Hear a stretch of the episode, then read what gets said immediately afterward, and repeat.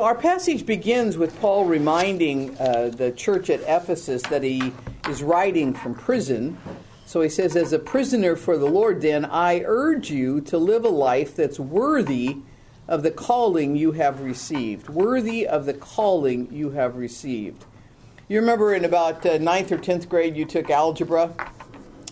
And one of the premises that you learned in algebra was that whatever is on one side of the equation, and then there was an equal sign on the other side of the equation. They had to they had to equal out, meaning they had to have the same weight. If you added two to this side, you had you had to add two over here. If you divided by whatever, you had to divide by over here. That is the the picture of this this sentence in Greek. There's a little equal sign, and he says your life is supposed to equal your calling. So your calling is is supposed to be demonstrated in in a similar fashion, in a similar way, in a sim- similar build-up, uh, with a similar kind of importance as your calling. And, and in our culture, there's not a lot of conversation about calling. Now, teachers, I, I do hear that from time to time. I hear people say, well, so and so, and and I, I have a calling on my life as a teacher. Or sometimes people in medicine, I will hear that. A doctor will say, I have a calling on my life uh, from a medicine standpoint. But, but other than that, the, the regular run of the mill man or woman in the pew does not talk a lot about their calling. So I got to thinking about where, where are some examples of people who understood a calling on their life. And uh, as many of you know, somewhere between my junior and senior year in high school, my parents, we all moved to England and uh, the westernmost part of England in Cornwall. And uh, I, I, began to be fascinated with the British monarchy at that point. I, w- I was really interested in it. I started reading it. I started studying it. The guy I was dating at the time, I, I tried to get him to take me to this really nice restaurant in a, in a town adjacent to where we lived. And it was a very expensive restaurant. And so he said, I'll take you there if you memorize all the kings and queens of England. So I memorized all the kings and queens of England. I wanted to go to that restaurant. I got it all.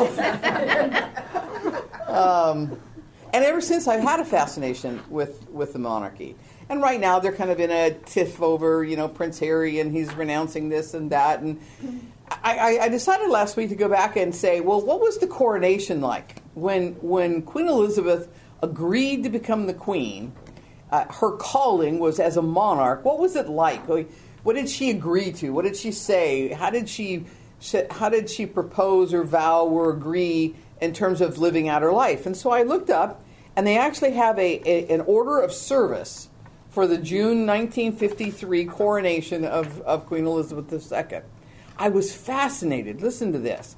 So as she as she approaches, and it, and it was held at uh, Westminster Abbey, one of my favorite places on the earth. As she approached the entrance to the church, the the uh, the archbishop began to quote Psalm 122, and he read the whole psalm. You go, oh, that's kind of interesting. What what happened next? Well, then they recognize that it's her, and the crowd screams, "God save the Queen!" You could expect that. Trumpets are sounding, and so now she starts to actually go inside the abbey, and when she does, the first thing that happens is she takes an oath.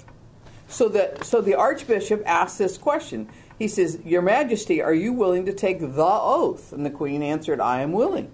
The archbishop then says, Well, will you solemnly promise and swear to govern the peoples of the United Kingdom of Great Britain? And he lists all the countries according to their respective laws and customs. And so far, I'm going, Yeah, yeah, okay. She's going to be a monarch. Then she says, I solemnly promise to do so. He goes on, Will you, to your power, cause law and justice and mercy to be executed in all your judgments? She says, I will. Then he says, Will you, to the utmost of your power, maintain the laws of God and the profession of the gospel? Now I'm sitting up paying attention. Will you, to the utmost of your power, maintain in the United Kingdom the Protestant Reformed religion established by law?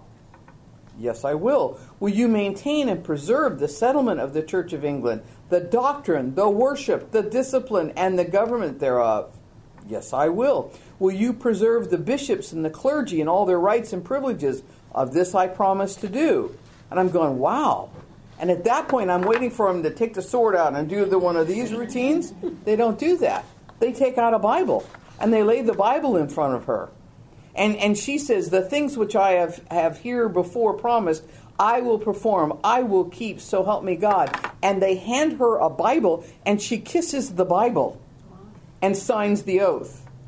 And then, as she is getting ready to go to the next portion, where they're going to give her the scepter and the orb and the bracelets and the robes and all that, before she goes out, that, that same archbishop looks at her and says, O gracious queen, to keep your majesty ever mindful of the law and the gospel of God as the rule for the whole life and government of Christian princesses, we present you this book. What book? The Bible and he goes on to say, the most valuable thing that this world affords. Now, there's a calling. I mean, there is a calling. Back to uh, Ephesians chapter 4, Paul says, hey, we ought to live our lives in such a way that one side, our life, actually equals or has similar value to the calling that we have been receiving. And he says, Let me tell you what that ought to look like in a very practical way. In verse number two, he says, Be completely humble and gentle. This is what your character ought to look like. Be patient, bearing with one another in love. Make every effort, verse 3 says, to keep the unity of the Spirit through the bond of peace. And then he goes on to talk some more about what that unity will look like. So he's describing these character qualities that ought to be the touchstones of the life that is in, in, response to the calling that God has on that life. So the first characteristic that he uses is humility. Most women, if you ask them what is the most attractive thing about a, a guy, once you got past the teeny bopper stage, you might say something about their character. And very often, the character quality that will come up very, very quickly is a, a sense of humbleness, that they had humility, that they were conscious of both their strengths and their weaknesses. They realized that they were the creature, the creature, not the creator. In fact, in Romans chapter 12, in verse number 3, it says, To think of yourselves with sober judgment, not too high, not too low when the person says, um, and you ask them about, so what do you do, or what are you good at, or tell me about yourself. Oh, I, I'm just a, you know, I'm just a housewife. I, I'm just a, I'm just a, I'm just a. That person is not using sober judgment because there are gifts there. There are abilities. There are things that God has has given each of our lives. On the other hand, someone that's so puffed up is not is not realizing. Well, I, I might have some, eh, you know if, if we ask Hannah tonight, Hannah, can you sing well? Answer, she should say yes. She should say, she should say, God has given me a set of pipes and a, and a song and a heart for worship, and I love expressing it. That would be sober judgment. There is one place in our Bible where Jesus describes himself in Matthew chapter 11 and verse number 29. Turn there and, and, and look for yourself. What are the two words that he uses to describe himself? Only place in our Bible where he describes himself. Matthew 11, 29. What are the two words? Gentle and humble. Gentle and humble. Gentle and humble. What is gentleness? Well, in our culture, if we say, somebody has a gentle spirit or a gentle nature, we're, we're almost talking about you know, little milk toasty, a little uh, not a lot going on, kind of a gentle spirit, not not not having a lot of power or oomph or passion. They're just kind of gentle. That's not a good look at that that Greek word. That Greek word has the idea of passion or instinct or power, but under control. Under control. It's like the picture of a bunch of wild horses, and they're out on the hill and they're running around going crazy you bring them down, and the you know, the horse whisperer gets a hold of them and begins to train them and gets them in a harness and gets the reins on them and knows what to do with those reins. Suddenly, all that power, all that passion, all that instinct, the ability to pull and push and, and make a, a difference is under control. That's the definition of gentleness. It's not milk toast. It's not, you know, easily swayed. It's not oh, I don't have much going, I'm kind of a gentle spirit. it is there is a lot going, but it has been submitted to Christ and therefore it's under control. Paul goes on to say, when we're talking about this life that's worthy of a calling, we are, we are to be humble, we're to be gentle, and then he says we're to bear with one another. Now, bearing with one another is kind of an archaic English phrase. We don't, we don't talk about that very much, bearing with one another. The concept or the idea is the, is the sense of holding one another up. It's like scaffolding. So, uh, on one of my trips overseas, one of the first ones, I was in, uh, where was I? I was in Thailand. And they were building an extension to the school that I was at.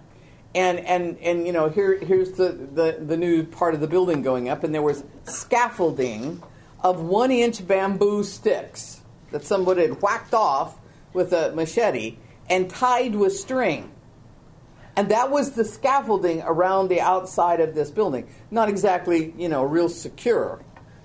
When, when the Bible says we're to bear with one another, it's the concept of this person needs me. Maybe physically to hold them up, you know, to, to get them where they need to go, maybe emotionally or personally or spiritually. Another better picture might be a pod of whales it's time for them to go up and down our coast, and so everybody enjoys watching them. But but there is there is an understanding in a pod of whales. If one of the whales is sick, what happens is he starts to fall out of the pod, and the rest of the the whales in the pod realize, oh, you know, Teresa's not feeling well today. And what happens is two of them peel off. If you've ever watched a pod go north or south, they kind of run in parallel lines.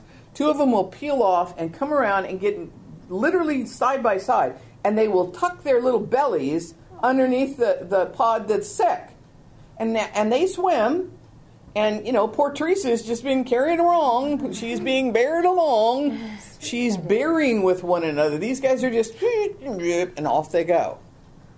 What Paul's saying is that these are the kinds of characteristics of someone who cares enough to let their life be worthy of their calling the scaffolding, you might think of it in terms of an expression of the fruit of the Spirit. We often look at that. We, we studied it when we were in Galatians in the, the last part of our study. But, but it, it's not fruits, plural, of the Spirit. It's fruit. These are just aspects of the fruit. And, and what, are, what are the aspects of the fruit? It's love and joy and peace and gentleness and kindness and faithfulness and, and self control when we are bearing with one another, we got an arm around somebody and we're helping them get to wherever it is that they need to go. If it's physical, fine. If it's emotional, fine. If it's spiritual, it's fine. Bearing with one another, providing some scaffolding. And then, he, and then he's talking about loving one another. You know, bearing up one another in love. Our culture wants to think that love is an emotion. It's something you feel. There's an attraction. And so you kind of feel it, and there's a tingling, and there, oh, uh, there, I'm in love. But the Bible's definition of love is never a feeling, it's always an action. Love is not how I feel about you, love is how I act about you. If you don't believe me, go to 1 Corinthians 13, where it lists all the characteristics of love. What does it say about love? Love is patient. Love is kind. Love does not envy. Love is not boastful. Love is not proud. The definition biblically of love is when I choose to put your needs above mine. You really know when two people love each other, whether they're friends or husband and wife or, or parent and child, if that relationship is such that the one who is asserting their love is genuinely putting the other guy's needs first, then then you can talk about love. Not the feeling. Ooh, I love being around. Mm. I mean, that's nice. That's a that's a bonus. But we all know that emotions and feelings fade based on what we eat sometimes.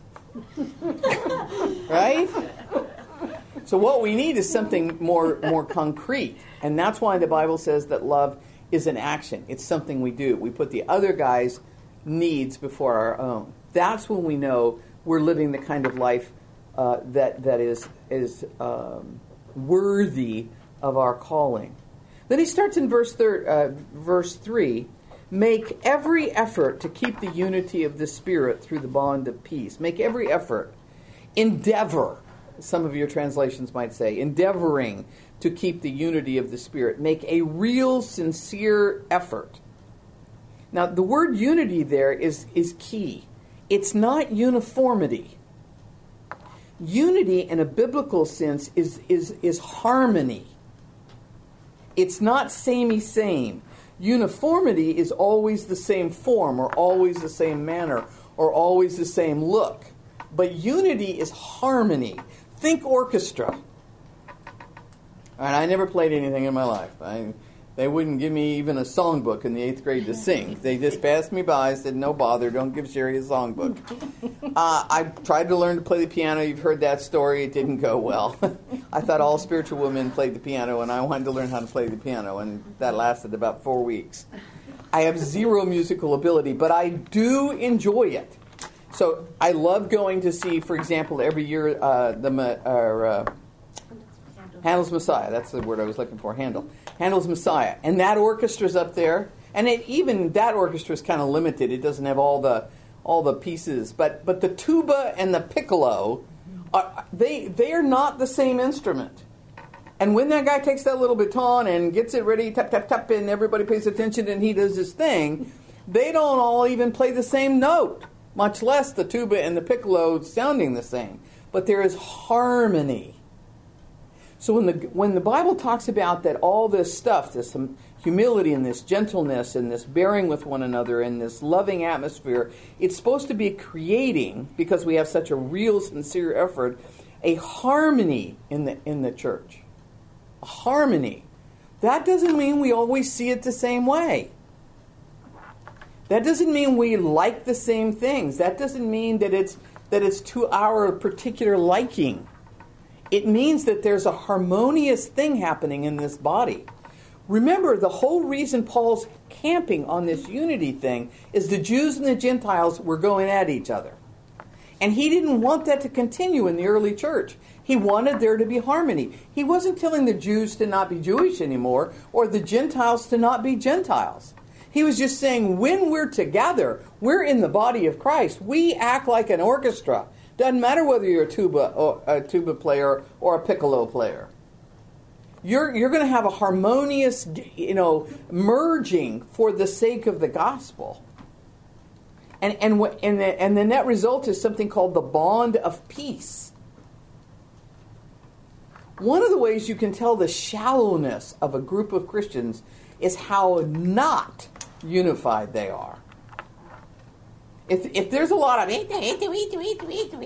going on, that's a bunch of childish Christians.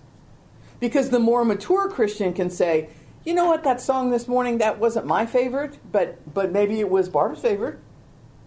Or that message, that it didn't really resound with me this week, but, but maybe it did for Robin or, or, or Bonnie, rather. Maybe, maybe somebody else, you know, that was an application that really hit home. We don't stand there and go, what, you know, I didn't like that when there's that kind of an attitude, you can tell that the person that's in that body is a consumer, not a participant.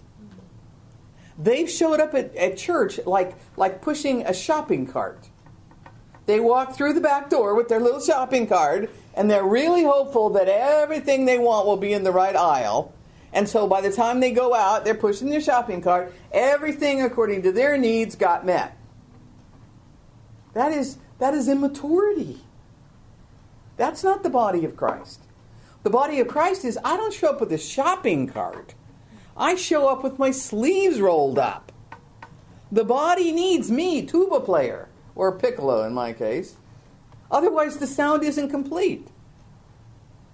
Endeavoring to make a real sincere effort to keep the unity, the harmony, not always the same thing, not the same manner, not whatever. It's a picture of ligaments around around your uh, your joints. Now, you know, I've had five knee replacements, and so this last time when I was with the surgeon, he said, "Hey, I've got this new surgery. It's really going to work. It's going to relieve you of all your pain. All we're going to do is just snip the two ligaments on the outside, and and then there's a nice little joint, and it'll it, it'll it'll be so good." Well, I don't know much about anatomy, but I do understand that the ligaments hold the top part of my leg to the bottom part of my leg. It's like rubber bands or something.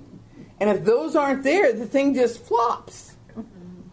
Paul's using that as a picture, this, this idea of the bond of peace. It's the ligaments working, they hold everything together.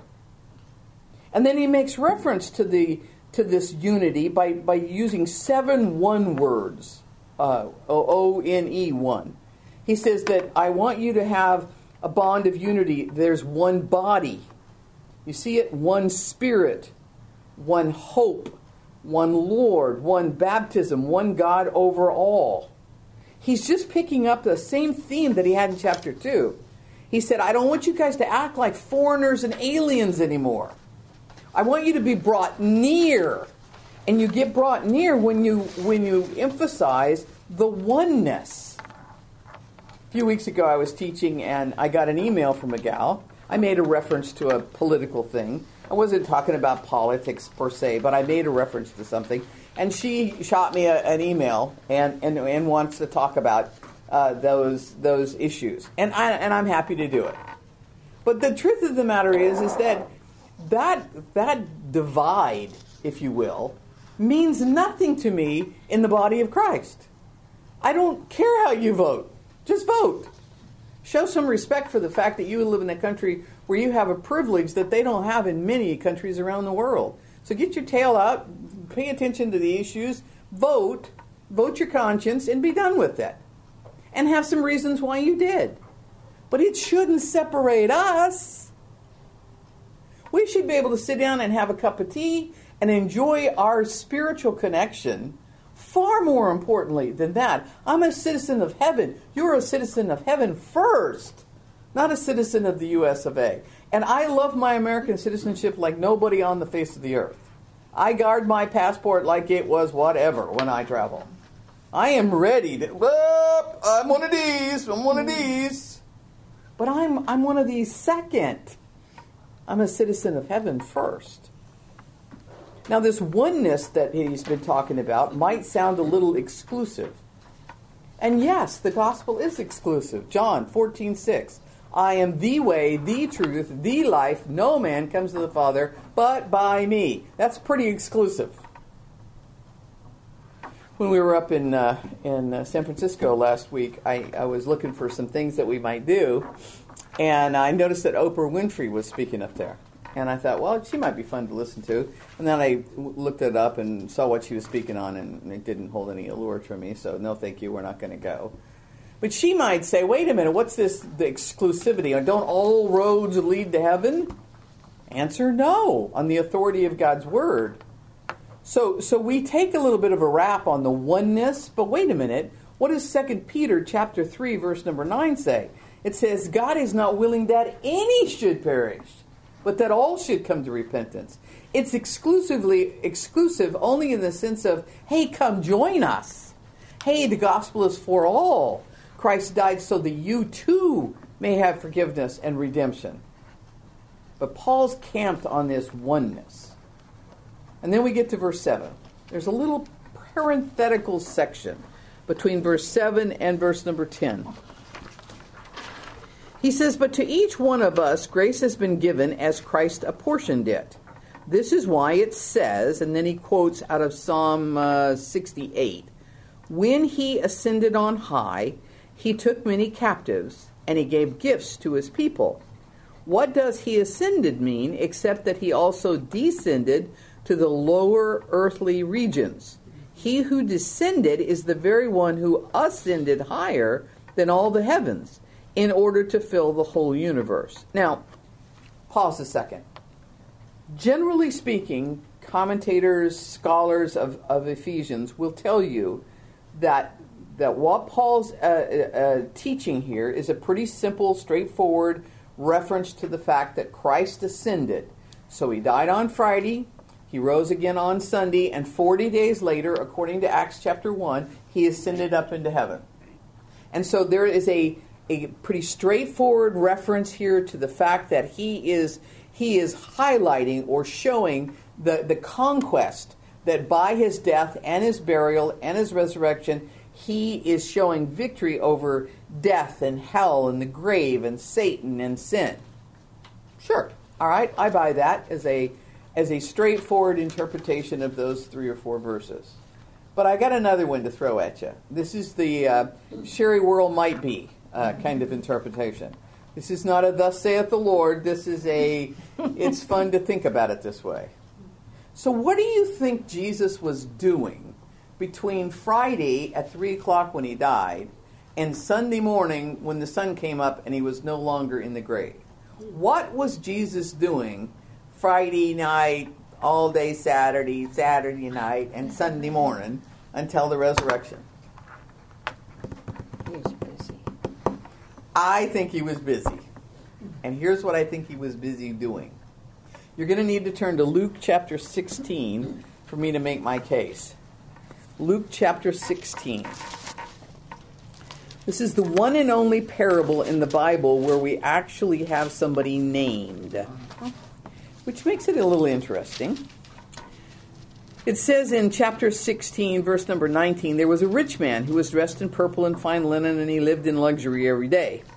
At his gate there was a beggar, and his name was Lazarus, covered with sores longing to eat what fell from the rich man's table. Time came when the beggar died, and the angels carried him to Abraham's side, my version says. Your version might say Abraham's bosom. I remember my grandmother told me that word once, and I went, What is a bosom? she sort of explained to me what a bosom was. It is a term that is used in this, pla- in this place and, and is, is understood to refer to a portion of a place called Sheol. S H E O L. Sheol is a two compartment place where mankind waited for, for the ascension uh, and, the, and the payment uh, for sin. Let me back up and say this. In the Old Testament, let's say I'm Abraham's wife. We know Abraham, so I'm Abraham's wife. How did Abraham and Abraham's wife get saved? The Bible says in, in uh, Hebrews 11 that God saw his faith and it was credited to him for his righteousness. It was a, a, a mark in the, in the school book. Check. You know, Abraham, it's credited to you for righteousness. What, what saved Abraham and Abraham's wife? Their faith. They listened to the story that God gave, the explanation of how to display that faith, the keeping of the law, they, they participated in the ceremonial law, they participated in the sacrificial law, they put their faith and trust in what the prophets were preaching about, that at some point in the future, God was going to send a Messiah to, to, to cover and pay for the sin. And by faith, they look forward and put their trust in that. Well, how did Sherry World get saved? Precisely the same way, only I looked back. By faith, I took what God's Word has to say I looked at the cross behind me and realized that Christ died and, and his, his blood was the covering for my sin. And I put my trust in, in, in Christ. And it was credited for Sherry Whirl, check, for righteousness. Looking forward, saved by faith. Looking back, saved by faith. Now, Abraham and his wife could not go directly to heaven. Why? Because the payment had not been made. They were just rolling over the penalty of sin. Every year, the high priest would go in and smear the blood on the mercy seat. And if God accepted it, the payment for sin rolled forward one more year. And everybody held their breath. And if anyone passed away in, in, in the situation of them having been credited for their faith, God said, Yes, that's great, Sherry, or Abraham's wife you are by faith looking forward. That's fine. Good. I'm going to credit you for righteousness. But you can't go to heaven. You can't be with God. There has not been a payment made for that sin. They went to a place called Sheol. Two parts to it.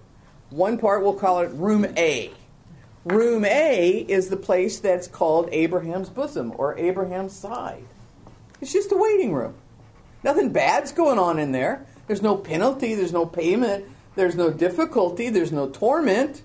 When this when this this uh, beggar dies, the angels carried him to Abraham's bosom. Hang around a little while. It's not going to be long. It's not going to be long. And so there he was, that beggar, with Abraham and all of the Old Testament saints until Friday afternoon. Payment has been made, it's been accepted. The high priest, on our behalf, has once and for all, Hebrews says, not once and roll it forward, but once for all, the penalty has been paid. Christ shows up and says, Hey guys, you've been waiting a long time. You want to go? the expression that's used in the King, King, James Version is he led captivity captive. He took those who had been captured and he captured them himself and took them to glory. It's, a, it's the same phrase that's used in Judges 5 when Deborah and Barak are going to, to, to, to get back some people that have been captured in, in their big fight. He goes and gets them and brings them back. There is another passage in 1 Peter chapter 3 that say Jesus preached to the yes. spirits in prison. Now, there's an argument what which, which prison and all that, and, and I can argue this whole thing the other direction, but I think that's what Jesus was doing. Now, let's go to room B in Sheol. In room B is all those who would not put their faith and trust in what Christ or what God had prescribed for them. So, so here's all those who would not participate as God had allowed or talked about from the prophet's perspective all throughout the Old Testament. What's it like for them? So I'm going to keep reading in Luke 16. So the rich man also died and he was buried. Now he's in Hades. That's room B. It has a specific name. Where he was in torment. He looked up and he saw Abraham far away. It's on the other side of the room other side of the building. He can see it, but he can't get there. With Lazarus by his side. So he calls out to him and he says, Father Abraham, have pity on me. Send Lazarus to dip the tip of his finger in water and cool my tongue because I am in agony in this fire. Room B is not good. Room B is still sitting there percolating in, in, in fire and brimstone. And it does not get cleaned out until we get to the end of the book of Revelation, where the keys of, of, of, uh, of Hades are turned around and God brings them all out, the great white throne judgment, and so on.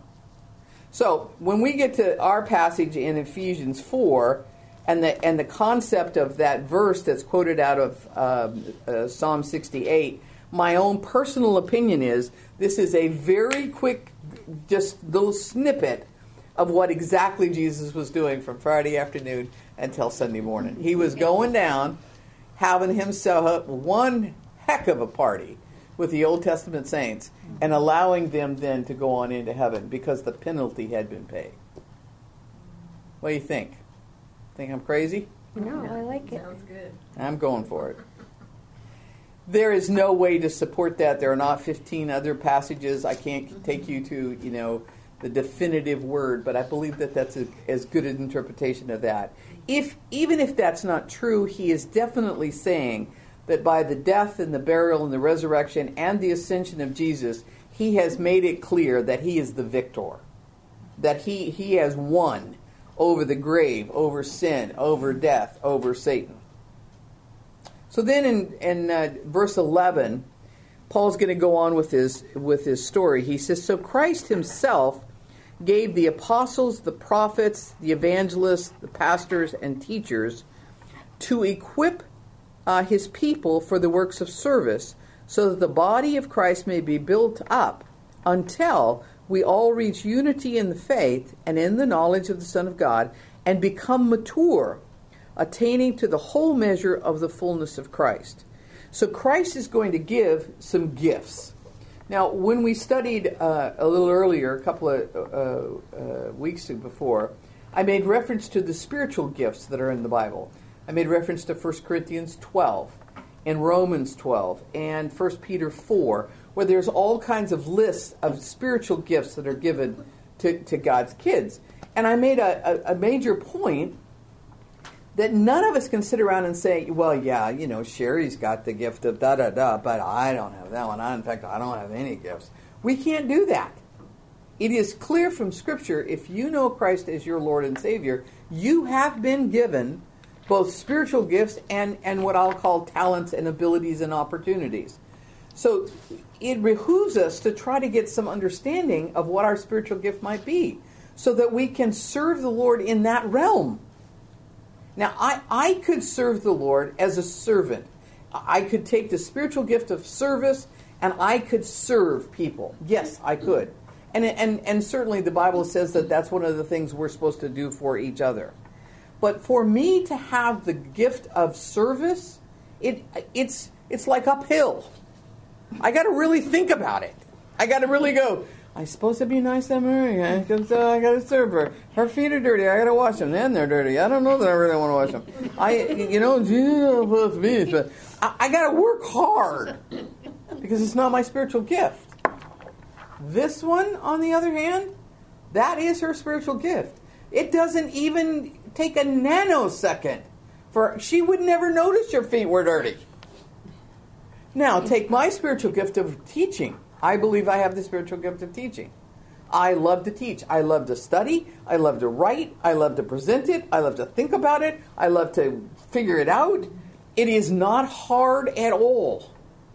I don't know how many times I've said to my friend Barb, or she said to me, How did, how did you get that out of that?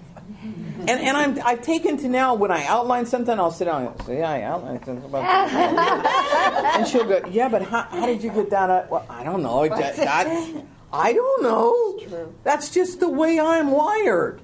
I don't get to take credit for that. I can't go, oh, could you please, a, a round of applause. Uh, I, I don't get to do that. That is just the way he wired me. Yeah. Now, when he's talking about spiritual gifts here, he's making a distinction. These are gifts that were given to Christian leaders. These were the, the gifts that he eh, eh, gave the, the early church, the leaders of the early church, so that the church could be established. So we see apostles and prophets and evangelists. Now, apostles, during the early church, the first century, they didn't have God's word. They couldn't they couldn't have a discussion about, well, I wonder what we should do about such and such. Well, I don't know. You look it up, I'll look it up, we'll have it. They had nothing to, to go to. They had no authority. So the, the apostles were the early authorities. God says there are two ways that we'll know who the apostles are. One, they had to have personally seen with their own eyeballs Jesus. And secondly, they had to have actually seen his resurrection.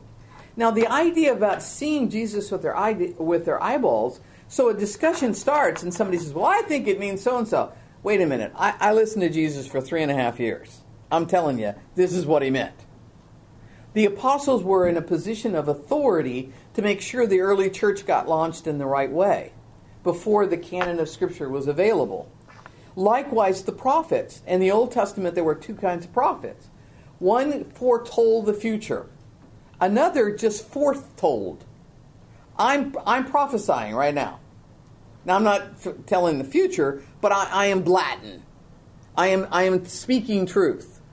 So the early church needed some very definitive prophets that could come along and say, this is what God intended. This is how the gospel, this is the requirement on a Jew, not this over here. Likewise, when they got to an evangelist, these were the men that traveled around they didn't stay anywhere very long. They shared the gospel and moved on. Then who came along to shepherd the people? The pastor teacher. Now, in our English, it looks like it's another role, like there's five of them a pastor and a teacher. It's really in Greek a, a, a, a, uh, a uh, dash pastor teachers, shepherds. God sent people, men, to, to lead individual churches, and He gave them gifts now, what was the purpose of their gifts? Look at verse number 12. What was the purpose that God gave the early churches and churches today pastor teachers? What is that what are they supposed to be doing? Equip the saints. Equip the saints. Now in our culture, if I went to all of our churches on Sunday morning and stood outside with a clipboard and said, "Excuse me, ma'am, what do you think that the the um, the job of a pastor should be? What do you think our pastor should be doing? What what should we pay him for? What what is his job? People are going to start saying things like, "Well, he should be out there telling people about Jesus. he should be in the neighborhoods and you know he should be teaching and he should be broadcasting the gospel and it's his job to get out there and get these folks and build this church it's his job to make sure that da da da da da really what did we just read the job of the pastor teacher was to equip who raise your hand the saints for the work of the ministry and saints is just a term that applies to anyone who knows the Lord Jesus as Savior. The word equip is a fascinating word. It's a word out of fishing. Now, I like to fish. When I was a little girl, my daddy took me fishing. When we would fish, we'd have a pole, we'd have a you know a line on the pole, there'd be a hook on the end, we'd put some bait on there, if nothing else, just a nice dough bowl, you know, wad up a, a little bit of bread on the end of it, and he, taught me how to cast that baby out, and, and we'd sit on the side of a stream and so on. That's fishing for us. But in the first century, fishing was done off of, off of boats, and it was done with a net, a large four sided net. And they'd chuck it out and grab the ends and tuck them under and pull them in and hold them all at the top with the four corners, and then hopefully there were fish inside. If there was a hole in the net, the fish could get out. So when they got to shore, one of the first things they would do is hold the net up and look for any tears, any holes in the net. And if there was a tear, they mended it. Just like you would mend a, a blouse or, or something else, uh, obviously not thread like we would use, it would be rope, but they would mend the net so that the guy fishing would be effective when it says equip the saints for the work of the ministry, it's to make sure our nets work while we do the work of the ministry. They're there teaching and preparing and mentoring and supporting and directing. It is not their job, it's our job. Our culture has people show up on Sunday morning with the shopping cart. Fill it up get my good stuff in here. So when I get back to the car, I have everything that I thought I was supposed to have when I came to church. But the body of Christ isn't supposed to work that way. It's supposed to be me and you doing our bit, gifted in the way that we are, opportunities as we have, life seasons as we have, networking as we have, to participate. We get the benefit of them shoring us up making sure we're equipped so that the body can be built up, so they can be grown up in their faith. There is nothing worse than a bunch of adults who look like kids, who are acting like children.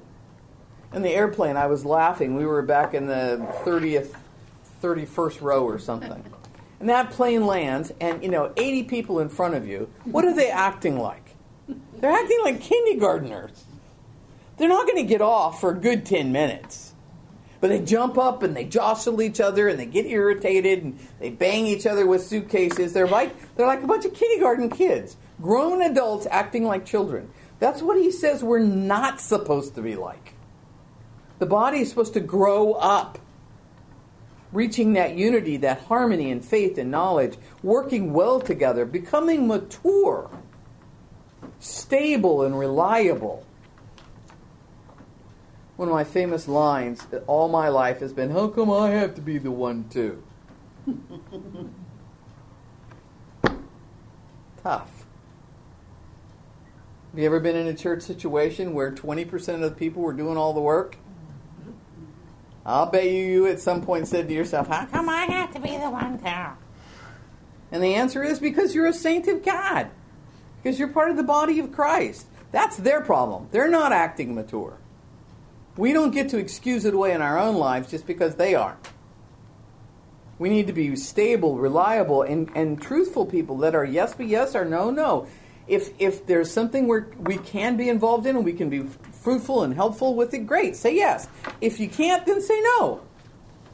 There's no guilt associated with it. It's just that it, that's the job of the body. And it's not just at church you have a world that you live in that's unique to you. I know the lady that lives next to my to my house. Her name is Bonnie. I know where Bonnie lives. I know something about Bonnie's needs. Barb's much better at it than I am, but I do know something about Bonnie's needs. I know something about where she lives. I know, I, I got it. You don't know nothing about Bonnie. But I don't know anything about your next door neighbor, or the person you work with, or your family, children, husbands, grandkids, whatever. They're not in my world, they're in your world. Who's going to reach them? Not me. That's going to be you in your world, just like it's me in my world. We're supposed to be being built up, grown up, mature up, so that the body builds itself up in love. And the, and the, and the key line is there. Uh, let me read, let me go back, verse 14.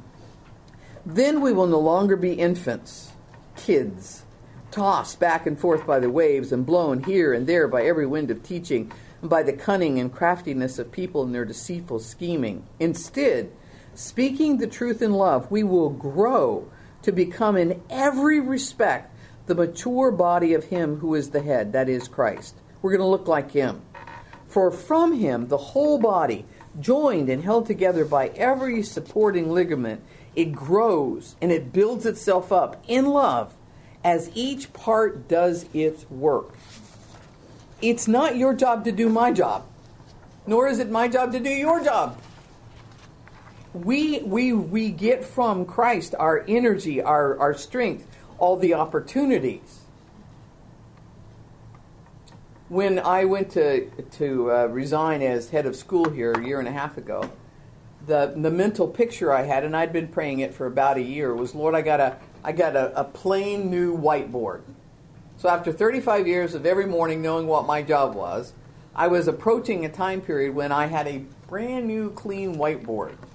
And I, did, I wasn't exactly sure precisely what ministries and activities and things that I should be involved in. And so I started praying, Lord, write on my whiteboard. Put, put on the whiteboard what I'm supposed to be doing. And it didn't take very long for my whiteboard to fill up pretty, pretty significantly that the source of what's on my whiteboard is the Lord. And He's provided energy and strength and opportunity and networking and, and chances for this that I never would have thought about. And it's, and it's not for just the select few. The Bible says the whole body. What happens is the, the louder, more uh, uh, noticeable gifts, the guy who's got the not so noticeable gifts or the quieter gifts, has a tendency to go, well, That is so bad. That gift, whatever it is, whether service or helping or loving or all the other things that we looked at as we looked at those lists, those are all vital for the people in your world and for the church body that you, you uh, identify with. They're held together and they're built up in love. Our motivation is love. Each part does its job. Not my job, your job. I can't do yours, you can't do mine. But we can't excuse it away either. We can't say, well, you know, that's for those guys we pay. You know? We pay the pastor and the associate pastor and the youth guy. They, they need to go do the work. Mm. They're busy mending nets, getting everybody else prepared and ready and, and, and efficient at, at our fishing.